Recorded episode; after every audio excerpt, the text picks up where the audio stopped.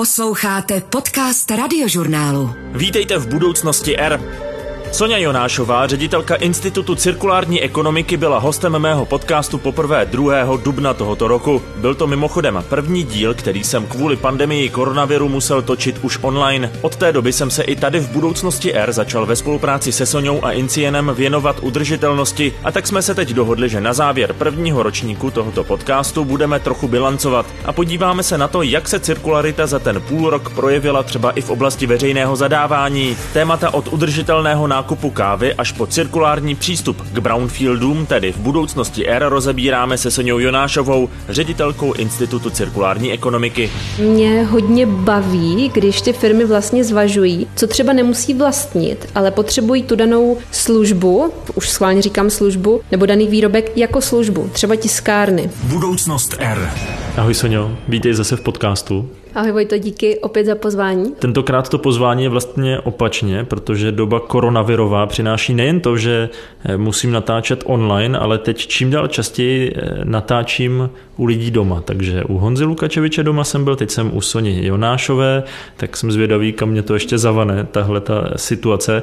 Kdybyste slyšeli nad náma nějaké bouchání, tak eh, doba koronavirová se dá využít i k rekonstrukci domu, tak se nedivte. Ale teď to přestalo, tak snad nám dají teďka půl hodinky klidu. Obědová pauza. Přesně tak.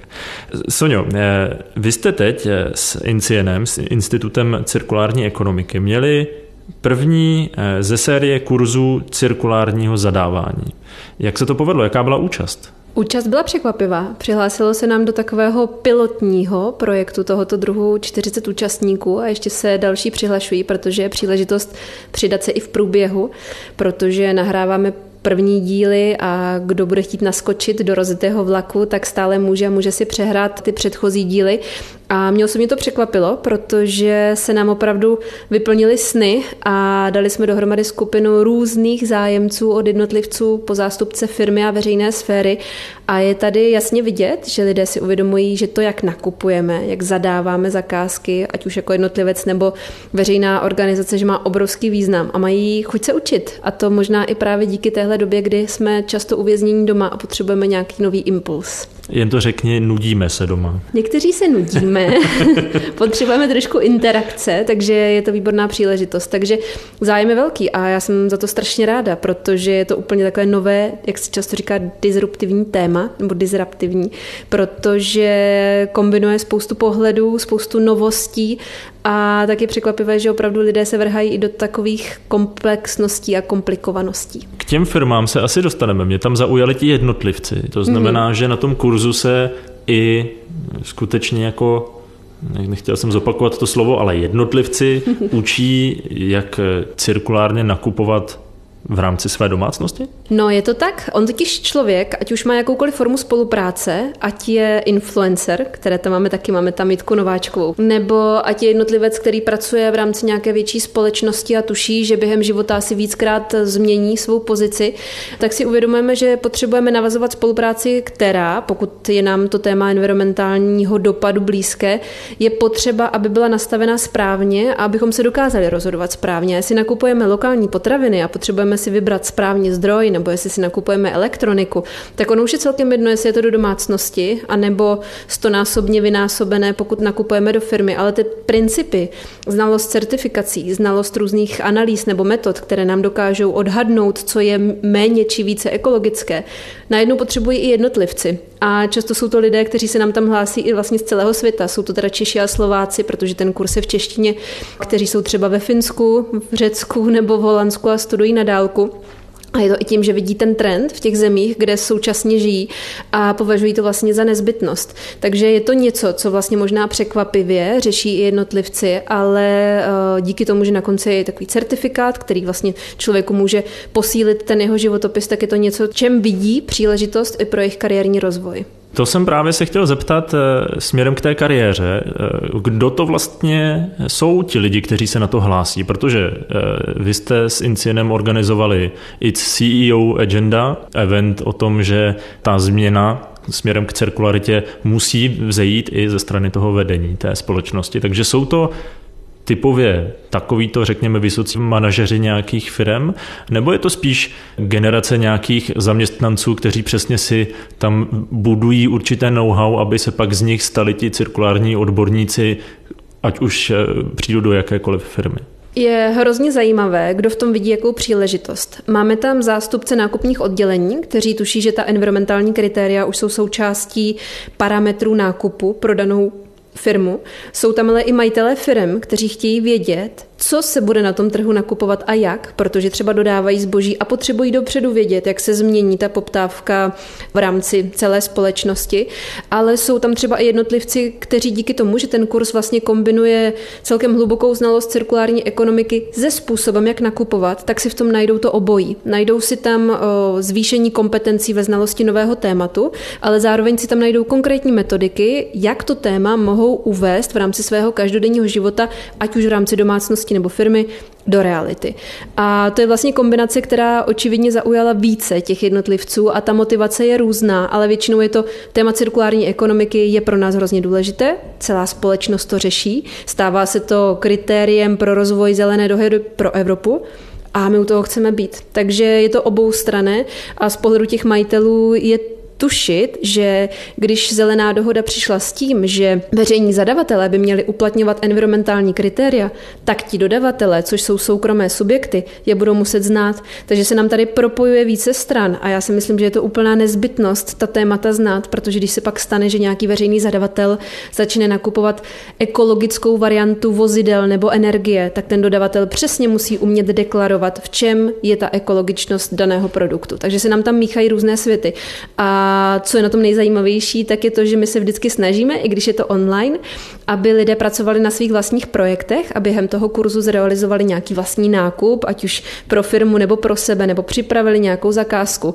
A skvělé je vidět, jak k tomu přistupují najednou jinak, protože mluvíme o tom, že odcházíme od jediného parametru soutěžení na cenu, chceme to co nejlevněji, ale bavíme se o kvalitě, opravitelnosti, obsahu recyklátu a ti lidé přicházejí s úžasnými myšlenkami a často říkají, no vždyť takhle přece nakupujeme doma, jako my nechceme žádné výrobky z kazítky, tak vlastně to můžeme dělat i v práci, akorát nás nenapadlo dát to do těch kritérií. Takže tam vznikají i takové win-win situace pro celý ten segment a je hrozně zajímavé to sledovat. Co takhle nakupovali v těch svých projektech? Protože já si dovedu představit, že tam ve finále přesně tak, jak naznačuješ to, aha, vždyť takhle nakupuju doma, že tam může nastat naprosto banální situace typu, že si vyberou jiného dodavatele papíru do tiskáren. Mm-hmm, mm-hmm. My jsme ve fázi úplného začátku, takže spíš máme takové předdiskutované projekty, na kterých by se dalo pracovat. Ale mě hodně baví, když ty firmy vlastně zvažují, co třeba nemusí vlastnit, ale potřebují tu danou službu, už schválně říkám službu, nebo daný výrobek jako službu, třeba tiskárny. Všichni v rámci velkých korporací prostě automaticky nakupují elektroniku. Monitory, klávesnice, počítače, tiskárny. Přitom málo kdo reálně potřebuje vlastnit stovky toho daného vybavení. A třeba u těch tiskáren je to často tak, že my jsme se s tím potkávali nejen v biznisu, ale třeba i u radnic, že člověk přijde do té obrovské budovy, kde jsou stovky kanceláří. A co kancelář, to je jedna tiskárna. A teď nastane ta otázka nakupu tonerů a co tiskárna to jiný typ, jiný rok a nákupní oddělení často má zaskladněné tonery v stovkách tisíc a to jsou konkrétní příklady z české praxe od firm, se kterými spolupracujeme. Jenom proto, aby se náhodou nestalo, že to přestanou vyrábět. Jenomže mezi tím, co vlastní tonery, tak jim přestala fungovat tiskárna, teď mají tonery navíc, mají spotřební materiál naskladněný, je to všechno úplně zbytečné, stojí to čas, peníze a prostor. A přitom by stačilo, aby si ty tiskárny pronajaly, včetně servisu, dodávky spotřebního materiálu, jako je toner nebo papír, a aby si to třeba nakoupili jako službu, včetně udržování, repasování a včetně takzvaného upgradeu, tedy zvýšení kvality toho daného stroje. A nejenom, že je to levnější, často třeba o 30%, ale je to extrémně komfortní, protože ty se pak vůbec nemusíš starat o to, jako máš tiskárnu nebo jaký do toho nakoupíš toner, ale máš prácovskou firmu, která se ti o celý ten sortiment stará a hlavně nemusíš schvalovat obrovské investice, protože to je všechno v rámci režijních nákladů. A stačí to jenom nakoupit chytře. Stačí popsat tu službu, kterou ta radnice potřebuje. Ušetří 100 tisíce lusknutím prstu. Může se nechat udělat audit stávajícího stavu, zanechat, co ještě funguje a zbytek třeba vyměnit. A takhle člověk, když se náhodou stěhuje, tak už pak nemusí vůbec řešit stěhování 300 tiskáren z radnice do radnice, ale řekne té firmě, tak si to odveste, přiveste na tak, Přesně tak. Mně se na tom líbí eh, to, že já jsem svého času taky si prošel kancelářskou prací a samozřejmě tam nastávají takové ty momenty, ale já si to nemůžu pronajímat, já to potřebuju mít, protože co když zrovna dojde toner a já budu potřebovat něco vytisknout, tak prostě se nebude tisknout chvíli a počká se půl hodiny, než přijede ten toner, nebo nová tiskárna porouchaná, nebo někdo, kdo to opraví. Tohle je takový možná psychologický prvek, který si ty lidé a ty firmy musí uvědomit, že se musí umět na tu službu spolehnout, čímž zároveň ty služby budou vychovávat, že se na ně budou moct spolehnout mm-hmm. a ono to začne fungovat plynule, smoothly v angličtině a, a všichni budou vlastně spokojení. Ne? No ty jsi otevřel vlastně takovou pandořinu skříňku toho, proč to tady často nefunguje. A, je, a to je to, že lidé nerozumí a nevěří tomu konceptu ve smyslu, že to fakt bude fungovat. A to se dostáváme třeba k nábytku, na kterém je to skvělé ukázat a demonstrovat. Protože to, že si člověk pronajme nábytek, v nás často vyvolává takový pocit, že se jako bojíme ho používat. Co když se nám na to něco vylije, co když urazíme roh, co se pak stane, to rozhodně se nám nevyplatí a jsme zvyklí, že když si počíme auto v půjčovně, tak zrovna se nám stane, že do něčeho vrazíme, stojí to spoustu peněz a máme k tomu nedůvěru. Nicméně dneska už ty služby jsou tak komplexní, že jsou perfektně pojištěné, proto často dodavatel toho nábytku spolupracuje s pojišťovnou a ty podmínky jsou takové, že člověk se fakt nemusí obávat obávat toho, že by ten nábytek neměl normálně využívat, ale že je to součástí komplexnosti celé té služby. A postupně se to mění a vychází to i z průzkumu veřejnosti, kdy spoustu poskytovatelů těch služeb, se kterými se bavíme a komunikujeme, a jsou to často i nákupní centra, tak sledují, co jsou spotřebitelé schopni akceptovat, čeho se bojí, co jsou schopni si pronajmout. Automobily jsou zřejmá věc, nábytek se začíná dostávat do kurzu, protože zjišťujeme, že často se stěhujeme, ať už mezi kancelářemi, tak jako domácnost a často nás hrozně moc peněz stojí právě to stěhování. A ten pronájem nám zase zajišťuje perfektní servis, kdy člověk řekne, tak všechno, co je v tomhle bytě, si nechte nebo odveste, zajistěte mi to a já se o tom nemusím starat. A na to se připravují i ty firmy, které zajišťují komfortní, komplexní servis a pro ně je to i služba navíc, kterou mohou poskytovat a zároveň si zajišťují lojalitu zákazníků, protože v jednom bytě se odstěhuješ, do druhého se nastěhuješ a ten nábytek tam už na tebe čeká bez toho, aniž by ses o to postaral, nebo si nakoupíš koupíš něco trošku jiného a stejně to funguje v těch firmách. Takže postupně, i když jsme začali se bavit o tom, že člověk má strach, aby v ten daný čas měl ten daný toner nebo daný nábytek na místě, ta služba je tak komfortní, že naopak to šetří čas. A zrovna v rámci těch tiskáren vždycky je nějaký toner naskladněný, protože ta firma, která se stará o celou tu komplexitu toho tiskového parku, samozřejmě zajišťuje i náhradní tonery v tom daném dostupném čase. A často i díky digitalizaci přesně ví, kdy co dojde a upozorní toho zákazníka nebo mu automaticky pošle náhradní toner v předstihu, takže ty se o to ani nemusíš starat, což je jako velmi komfortní a šetří to čas. Nákupnímu oddělení to rozhodně dává příležitost věnovat se třeba novým environmentálním kritériím a ne řešit, jaké tonery nakupovat do tiskárny. No je vážně fajn za těch 50 dílů, teď už vlastně 51 dílů, jak se postupně propojují ta jednotlivá témata, protože teď si zmínila, že ti poskytovatelé té služby už vědí, že ten toner dojde, takže se dostáváme k prediktivní údržbě v podstatě. Ano, přesně a tak. najednou to, co funguje ve velkých průmyslových výrobnách, průmyslu 4.0, tak najednou funguje v kancelářích 4.0 a tiskárnách 4.0. Já si myslím, že odpovídáme na to, co je to chytré řešení. Česko zavalil koncept Smart Cities, ale málo kdy jsme viděli perfektní příklady dobré praxe. A já si myslím, že je to o tom propojení toho skutečného života, skutečných potřeb s možnostmi digitalizace, ne tak, abychom byli zavaleni digitalizací a nevěděli, jak ji užívat, ale abychom ji užívali proto, aby nám šetřila čas a přitom i ty zdroje. Protože ve chvíli, kdy dokážeme třeba i mapovat využívání míst jednotlivými zaměstnanci a zjistíme, že 25% je permanentně prázdných, tak můžeme díky digitalizaci vytvářet různé sdílené platformy a to bude trend absolutně jednoznačně po koronaviru, protože spousta firm bude tak či tak do dvou, tří let přecházet na sdílené kanceláře. Rozhodně se stane koncept home officeu úplně běžným, protože už dokážeme eh, zahrnout lidi v domácnostech k každodenním činnostem firmy a v tu chvíli budeme řešit efektivitu využívání stávajícího prostoru. A rozhodně nebude mít každý člověk své místo, když ho využívá třeba jenom dva dny v týdnu. A tady se spojí ta digitalizace, i ta prediktivnost eh, obsazení míst se skutečnou potřebou. A pak už si můžeme vybavit kancelář pro pronátým nábytkem. A to už se dostáváme přesně do cirkulárních kanceláří, o kterých jste mluvili v minulém podcastu, ale všechno se vším souvisí. Přesně tak, tady už mi v hlavě zní jingle. Tadadadam tada, díl 46, Laura Mitroliosová, poslechněte si. A tak si teď pojďme úryvek z rozhovoru s Laurou Mitroliosovou ze společnosti Cira Advisory poslechnout. Tématem jsou cirkulární kanceláře. On tam opravdu probíhá takový rychlý cirkulární sken u těch nájemců. Jak jsem říkala, tam už nemáme takových možností vlastně něco změnit. Těžko v těch návrzích budeme měnit eh, hlavice vodovodní a nastavovat nějaké šetrnější eh, nebo něco takového. To úplně není většinou v možnostech toho nájemce. Vždycky se snažíme mít ty schůzky přímo v prostorech, o které se jedná, protože přesně jak si říkal, na co se první podívám. Je to hrozně důležité si ty prostory projít a podívat se na to, jakým způsobem tam ty lidi fungují ze standardního provozu, kde jsou odpadkové koše, to je úplný jako základ všeho. Jestli tam je nějaký prostor pro třídění, jestli jsou tam nějaká pravidla, jestli je tam kuchyňka, jakým způsobem je využívaná, jakým způsobem je tam probíhá zásobování, jakou elektroniku využívají a jak je nastaven proces obměny té elektroniky a spoustu vlastně dalších eh, aspektů, na kterých se díváme. My to máme rozdělené do takových jakoby sekcí, které jsem teď tak trošku naťukla. Každé té sekci se vlastně věnujeme ideálně s nějakým office manažerem nebo, nebo s někým, kdo chod té kanceláře má prostě v gestci a ví o tom nejvíc. Vždycky nás zajímají i faktury za energie, který tam vlastně platí nebo který spotřebovávají. Vždycky nás zajímá i nájemní smlouva, aby jsme zkusili i v tom najít nějaké jakoby možnosti. Vždycky nás zajímá uklidová firma. Mě zaujaly ty nájemní smlouvy. Hmm. Co se dá v rámci cirkularity eh, na té smlouvě upravit?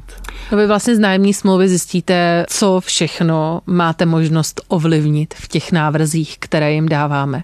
My zjišťujeme, jestli jsou na ně platby za energie eh, převáděny v plné výši, jestli je tam nějaký eh, měřák, jakým způsobem to funguje, jestli máme možnost ovlivnit třeba tu úklidovou firmu a její chování, jestli si můžeme najmout nějakou svoji vlastní, jaké tam jsou třeba nádoby na tříděný odpad. Často v těch budovách jsou jenom základní odpady ve smyslu plast, papír a směsný komunální odpad, bioodpad, kovy, elektro a sklo. Sklo, které často v kancelářích vzniká, tak ty tam prostě úplně chybí. A to vlastně nemáme šanci zjistit, protože často ty office manažeři to vůbec neví, dokud se prostě do té nájemní smlouvy nepodíváme. Posloucháte Budoucnost R. Podcast radiožurnálu o vědě, medicíně a moderních technologiích. Ono to vlastně už ale funguje běžně. Přece tohle využívání služeb, vlastně nahrazování nákupu pronajímáním si služeb, protože třeba kavárny, a nejenom kavárny, ale i kanceláře přece běžně si pronajímají kávovary. A je to včetně mm-hmm. dodávky kávy. Mm-hmm. V podstatě výjima takových těch eh, klasických malých kaváren, které si staví na tom, že mají třeba i vlastní eh, kávu z vlastní pěstírny, tak je třeba 60-70% bych si tak typnul eh, restaurací a kváren, které si pronajímají ten velký stroj, který by jinak stál obrovské peníze a byla by to obrovská investice a jim se to vyplatí pronajmout. Mimo jiné i proto, že přesně zavolají, hele, dochází nám kafe, potřebujeme další dva balíky.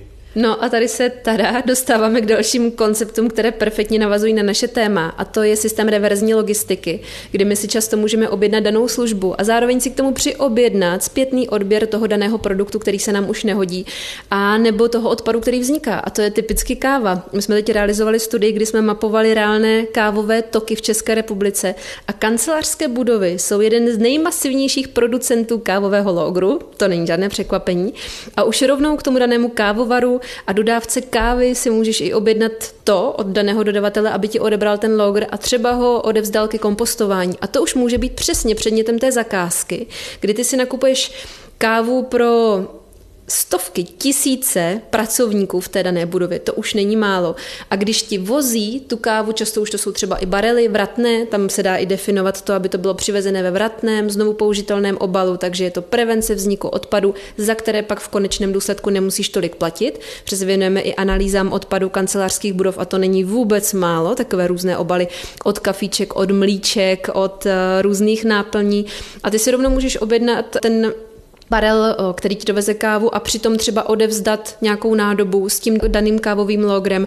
A v České republice je celá řada super projektů a jsou i zrovna to jsou účastníci našeho kurzu, kteří pak zajišťují využívání té sedliny buď v tom areálu té firmy, třeba na zelených plochách, skompostované, vracené zpátky do oběhu celkem jednoduchou formou, anebo jsou tady nové technologie recyklace kávového logru a i různé upcyklace do nových materiálů. A to je přesně způsobeno tou reverzní logistikou, kdy ty ale ušetříš za odpady, protože vůbec nejsi zodpovědný za to, aby splatil někomu, že ti toho zbaví, ale nakoupíš si to celé jako službu. A když člověk věnuje trošku pozornosti tomu výběrovému řízení a nákupu, tak si vlastně strašně ušetří čas, prostředky a navíc je to opravdu efektivní, ještě to může vykomunikovat v rámci společenské odpovědnosti firem, dát pár PR článků, jak jsou odpovědní, jak už od začátku nakupují jinak. To je greenwashing, Sonja nemůžeš na tom stavit PR, to musíš chtít dělat přece. To je ta hvězdička na konci. Až to reálně děláš, tak to můžeš vykomunikovat, ale super, že se z toho dotkl, protože spousta PRových článků o tom, jak jsou firmy strašně green,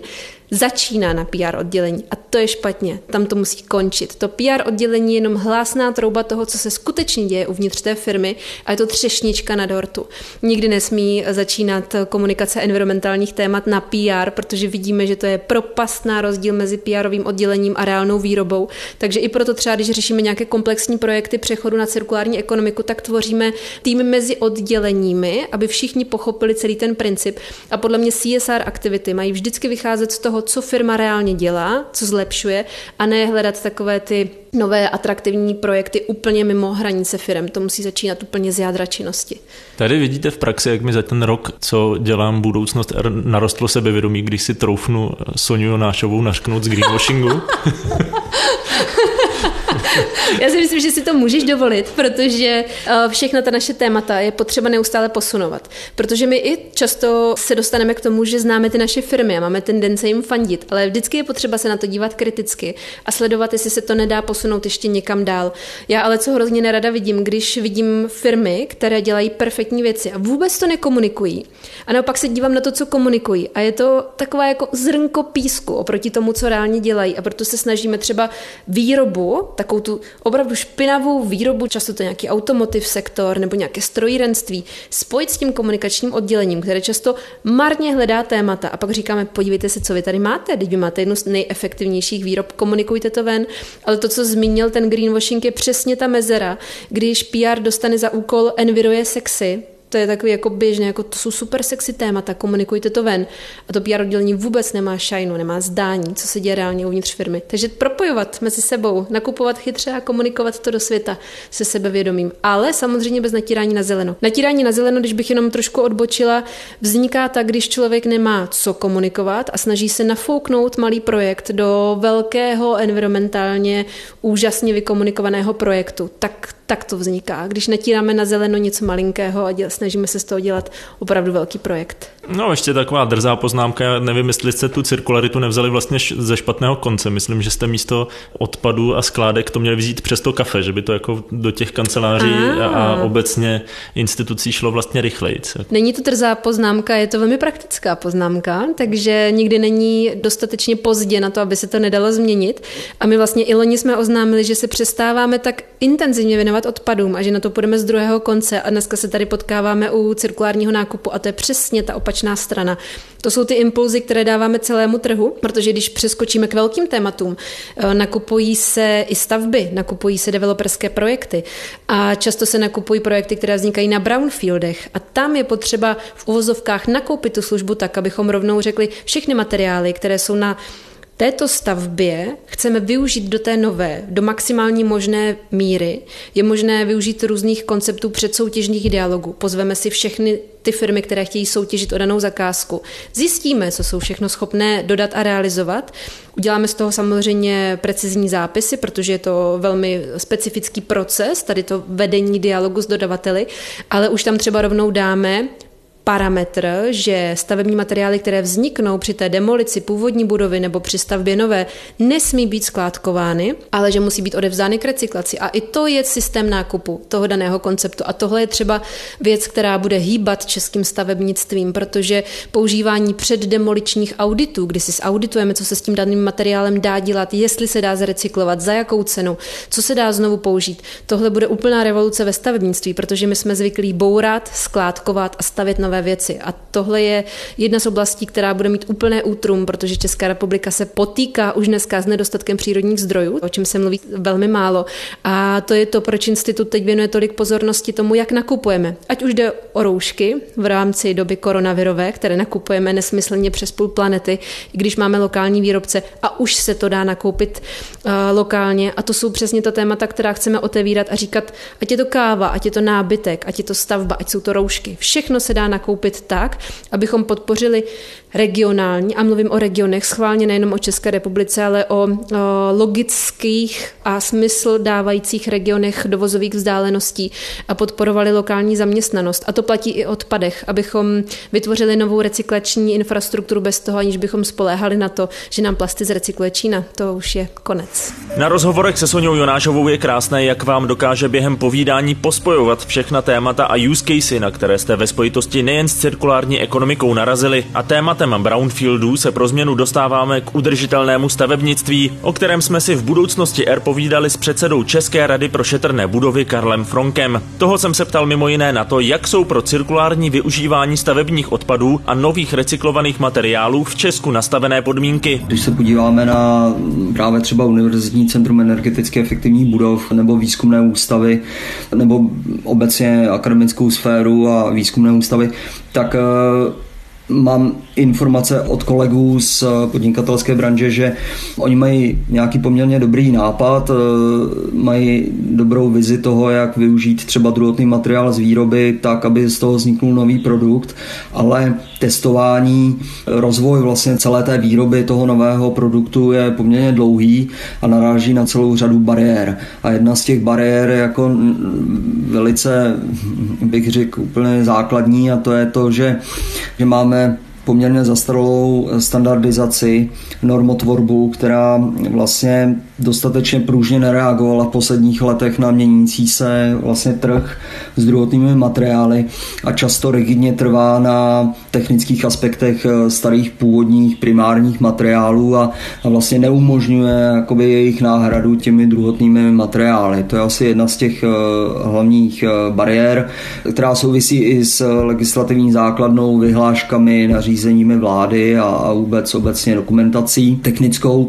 Druhá záležitost, která nám poněkud brání k většímu rozvoji, aby jsme se odpíchli od těch zmiňovaných 9-10% dál, je určitá jako neopodstatněná nedůvěra, s tím vlastně jako spojená neochota většiny těch stavebních projektantů ty materiály častěji využívat a zařazovat je vlastně do těch jednotlivých projektů. Celý podcast si můžete poslechnout v aplikaci Můj rozhlas nebo na webu radiožurnál.cz. Posloucháte Budoucnost R. Já jsem se dostával do takové narozeninově rozjuchané eh, nálady a Sonja to tak správně usadila zase eh, do toho tématu. Ale po, pojďme se eh, podívat tím směrem, kterým si trošku vykročila, protože ty si zmiňovala třeba na příkladu těch brownfieldů mm-hmm. a mhm. obecně stavebnictví to zadávání zase, teď už ne nákup ve smyslu toho, že ta firma něco potřebuje, nějakou službu nebo produkt, ale skutečně někoho, kdo zadává projekt stavební například. Já tam vidím jako jednu takovou trošku problematickou věc. A je to zase téma, o kterém se bavíme posledního půl roku. Je samozřejmě super, pokud je někdo natolik eh, jako osvícený, eh, že jakožto soukromý subjekt a může to být velká stavební firma nebo řekněme velká developerská firma, že si to dá do těch podmínek, že tam bude takto se využívat odpad z toho daného brownfieldu a podobně.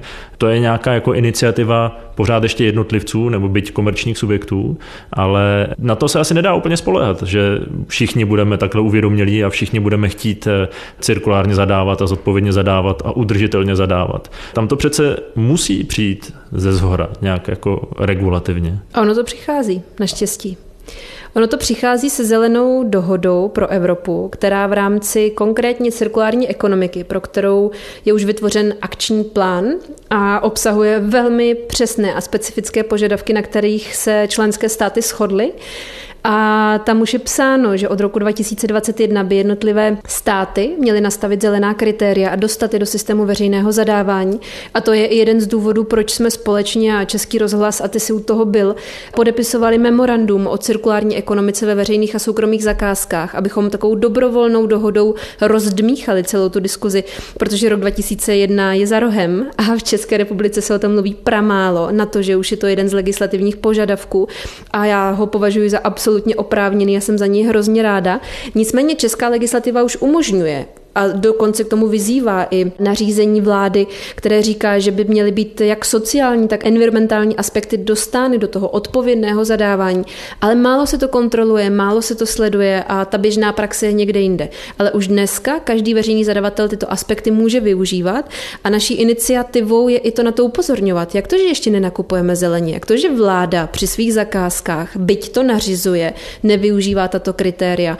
A budeme samozřejmě postupně, spolupracujeme s jednotlivými jednotlivými ministerstvy, od ministerstva práce a sociálních věcí, kteří se věnují odpovědnému zadávání, až po ministerstvo průmyslu a obchodu nebo životního prostředí, které mají svoje iniciativy odpovědného nakupování a snažíme se rozdmíchat tu veřejnou diskuzi, protože největší roli tady má stát. My musíme vidět vzor v tom, jak nakupují státní organizace nebo instituce a musíme vytvořit takové prostředí, kde i dodavatelé na to budou připraveni. Takže já jsem ráda, že se to blíží a doufám, že se nám podaří ta diskuze rozmíchat mnohem rychleji, abychom nebyli překvapeni, protože on nám to vůbec žádný, jak se v Česku rádo říká, zlý Brusel nediktuje. To je něco, na čem jsme se shodli, s čím přišly jednotlivé státy a na čem je potřeba pracovat. Takže naštěstí už tady ten impuls z vrchu přichází, akorát je potřeba ještě do toho víc popichovat, protože to, že se dneska v době nouzového stavu nakupuje opravdu velmi zvláštními technikami, velmi zrychleně, velmi nepredikovatelně a o nějaké udržitelnosti se vůbec nedá mluvit. To je velmi špatná praxe a ukazuje to na to, že stát něco říká a něco jiného dělá.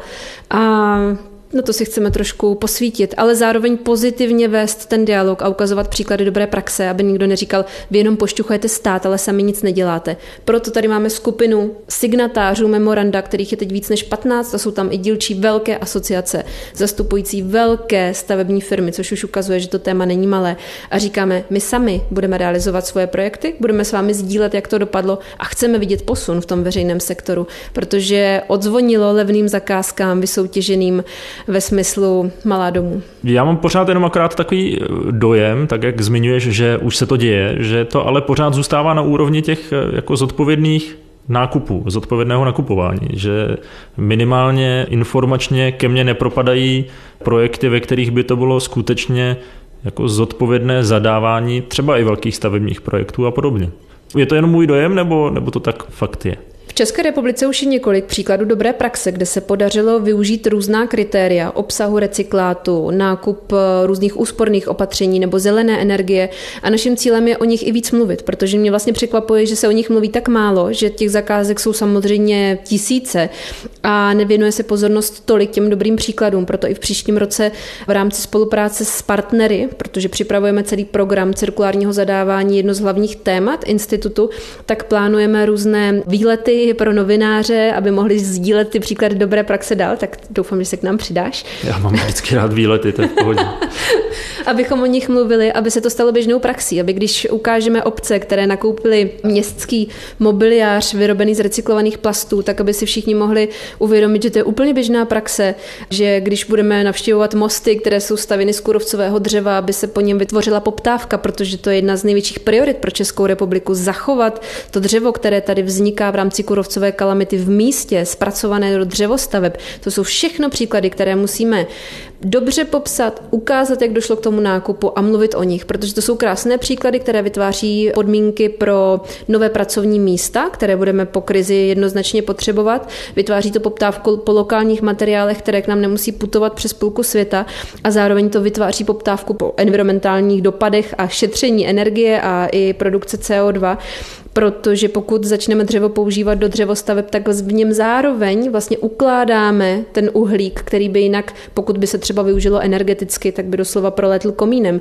A to jsou koncepty, které je třeba ukazovat v celé šíři. A já jsem ráda, že i když se i o tom málo ví, tak vznikla vlastně komise pro problematiku klimatu pod radou vlády pro vědu výzkum inovace. Mám tu čest být součástí a zároveň eh, v rámci takové velmi fundované skupiny diskutujeme o tom, jak by mohla vypadat právě ta klimatická dohoda pro Evropu a co by se konkrétně mohlo dít. A jsou tam velmi zvučná jména i z řad biznesu. A já tuším, že se tady ta témata všechna propojí od toho nákupu po veřejné dění, po zástupce firem a že se nám nám podaří propojit všechny ty tři základní pilíře udržitelnosti, ať je to blahobyt společnosti, vytváření nových pracovních míst, environmentální kritéria a ekonomická udržitelnost a že díky tomu nákupu a těm impulzům, které dáváme jako stát nebo jednotlivec, takže se nám fakt podaří dosáhnout změny. A já cítím v kostech, že jsme na dobré cestě. Tak rok 2021 je sice ještě eh, neúplně za rohem, ještě si na něho chvíli počkáme, ale já se těším, že se tomu budeme věnovat v tom příštím roce. Držíme si takový půlroční rozestup v těch podcastech, podcastech, tak eh, se těším, až eh, tohle to zase promítneme do rozhovoru třeba za půl roku. Já věřím, že za půl roku tady budu mít nachystanou celou plejádu příkladu dobré praxe, které budou buď nově zrealizované, nebo je objevíme,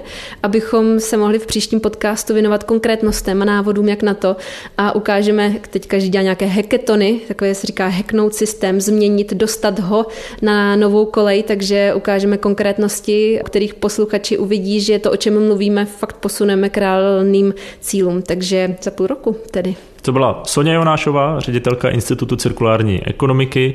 Děkuju a teda v roce 2021. No já musím poděkovat taky za to, co děláš ty, Vojto, protože díky tobě se téma cirkulární ekonomiky dostává k řadě nových posluchačů a dokážeme ukazovat to téma v komplexnosti, takže díky za to, že budoucnost R je také o budoucnosti cirkulární ekonomiky. Díky za to a díky za pozvání. Já děkuju a e, kdyby to tam zůstalo v tom finálním záznamu, tak e, to neberte jako samochválu. Jo? Fakt to řekla, neměli jsme to připravené. Je to tak.